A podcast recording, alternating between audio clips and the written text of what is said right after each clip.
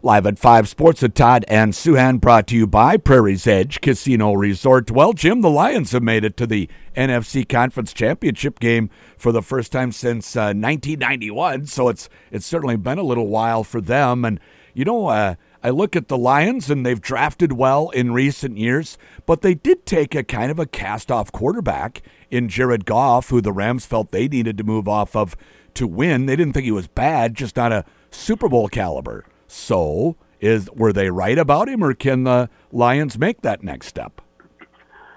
I, don't know. I have a f- weird feeling about this game. The 49ers have not played well Mm-hmm. for a while. Um, you know, they they had that midseason surge where it was like, okay, they're the best team in football, best roster, best skill position players. Purdy's playing like an MVP. You know, wow. Then the Ravens came in, destroyed them on their home field. Then they had a, you know, they beat the Commanders, who stunk. Then they didn't play their starters, many of their starters, in the last week of the regular season. They lost that game, and then they looked horrible for a half against uh, the Packers for pulling out in the fourth quarter. Hmm. They really haven't been impressive for a while. Now they're they're still really good. They can turn on at any point, but I think the Lions can give them a real game. What, and as you said, mm-hmm. Jared Goff was, you know, Jared Goff went to a Super Bowl. Bill Belichick's defense shut him out. I covered that game. Mm-hmm. And remember, that was an offense that was really more about Todd Gurley, the running back, than it That's was right. about their passing offense. Yep. Todd Gurley got hurt. They couldn't run the ball. Belichick just, you know, just ate him up. Uh, but if Gurley had been healthy, Goff might have won a Super Bowl with the Rams.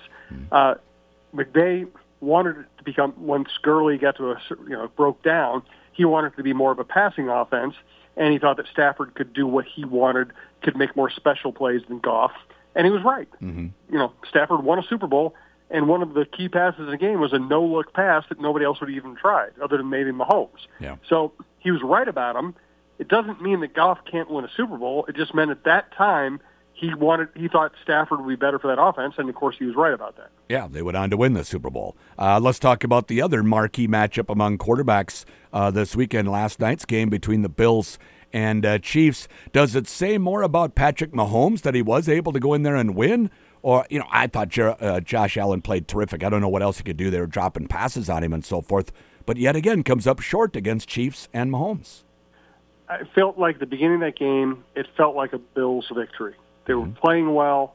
Uh, they had home field advantage, and it just felt like they were running the ball. They were doing pretty much whatever they wanted to do. And I just think you saw some football genius there. Andy Reid and Patrick Mahomes figuring it out in real time how to completely flip the game around and dominate the rest of the way. And once they figured out what the Bills were trying to do, they just they they they played great. And the, the Bills are very good, and Josh Allen is very good.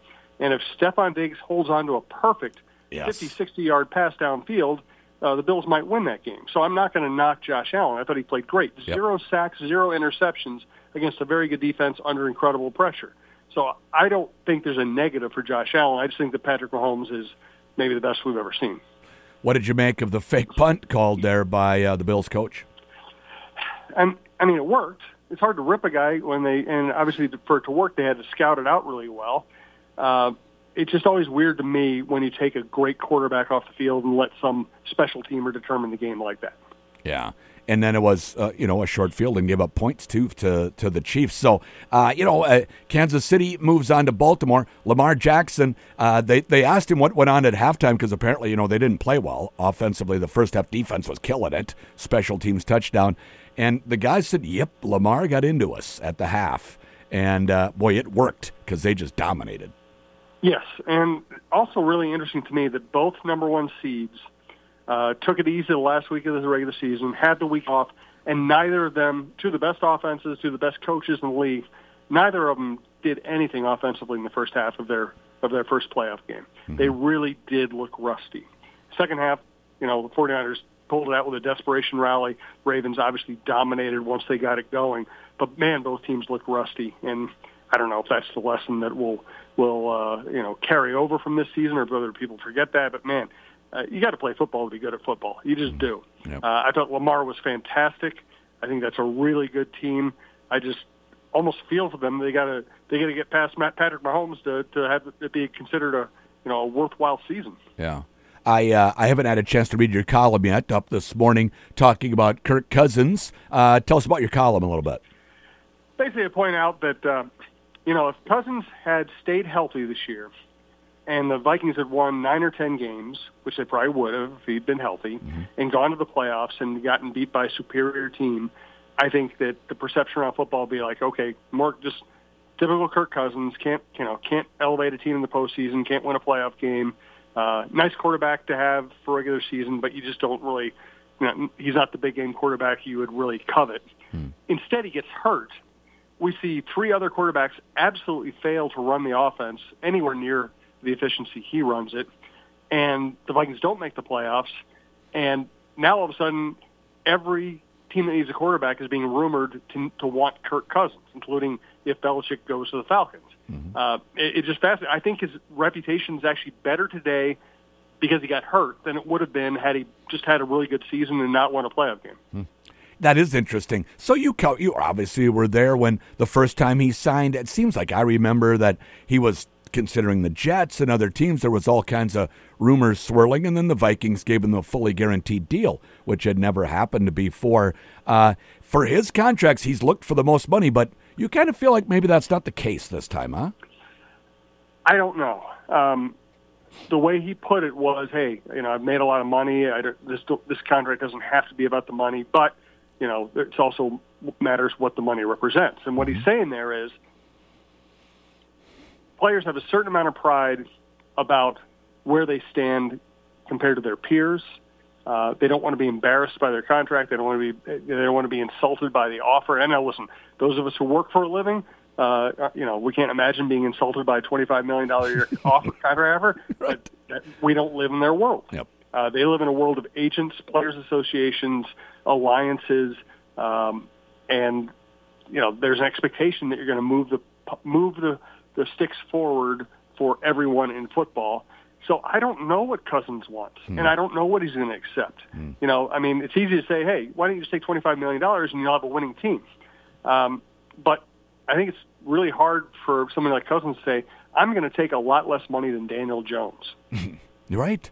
That's right, and that's what it becomes when you when you are making tens of millions of dollars a year it becomes almost a statistic, right? How much you make. Right. I want to rank myself above the others. We do that by comparing salaries. So uh, it's unfortunate uh, for the owners that whoever is the latest winds up getting the big deal. How much is Jordan Love going to get now that he showed so well this season? I think he's going to get a lot of money, and I think he des- deserves it. Yeah. Um, I'm really listen. They lost, and they lost a game they probably could have won with just a little bit sharper play. But man, um, that I think Jordan Love proved himself second half of the season. I think Matt LaFleur really proved himself the last second second half of the season. Mm-hmm. The young position players started, uh, skill position players started coming on and looking great.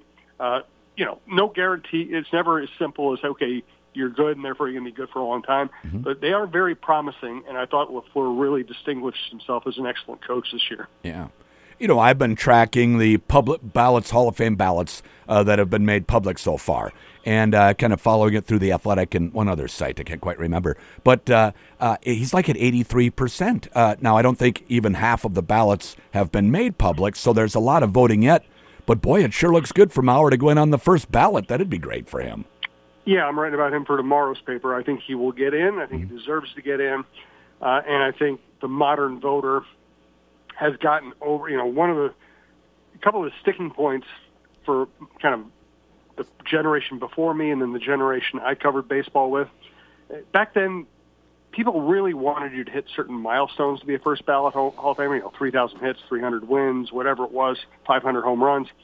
And they also wanted, they really cared about longevity. You know, don't do it for eight, ten years. You really got to be good for a long, great for a long time. Mm-hmm. And I think we've, I think the voters have kind of gotten over both of those things. I think they realize that you know longevity just doesn't exist for a lot of players the way it once did. Mm-hmm. Um, you know, you have to be an explosive athlete these days to be successful, and it's harder to maintain. And I think that I think they've gotten past the uh, you know reaching milestones. I think they've also gotten past the longevity part. They I think what you're seeing now with Oliva, with I think Mauer, with Puckett to offer the the local angles you know, if you were great for 10 years and you really proved that that's who you were, then maybe they don't hold it against you if you decline later because of injuries. We'll find out tomorrow about 4 o'clock if indeed he's into the Hall of Fame on the first ballot. Jim, thanks so much. Thanks, Todd. Live at 5 Sports with Todd and Souhan, brought to you by Prairie's Edge Casino Resort.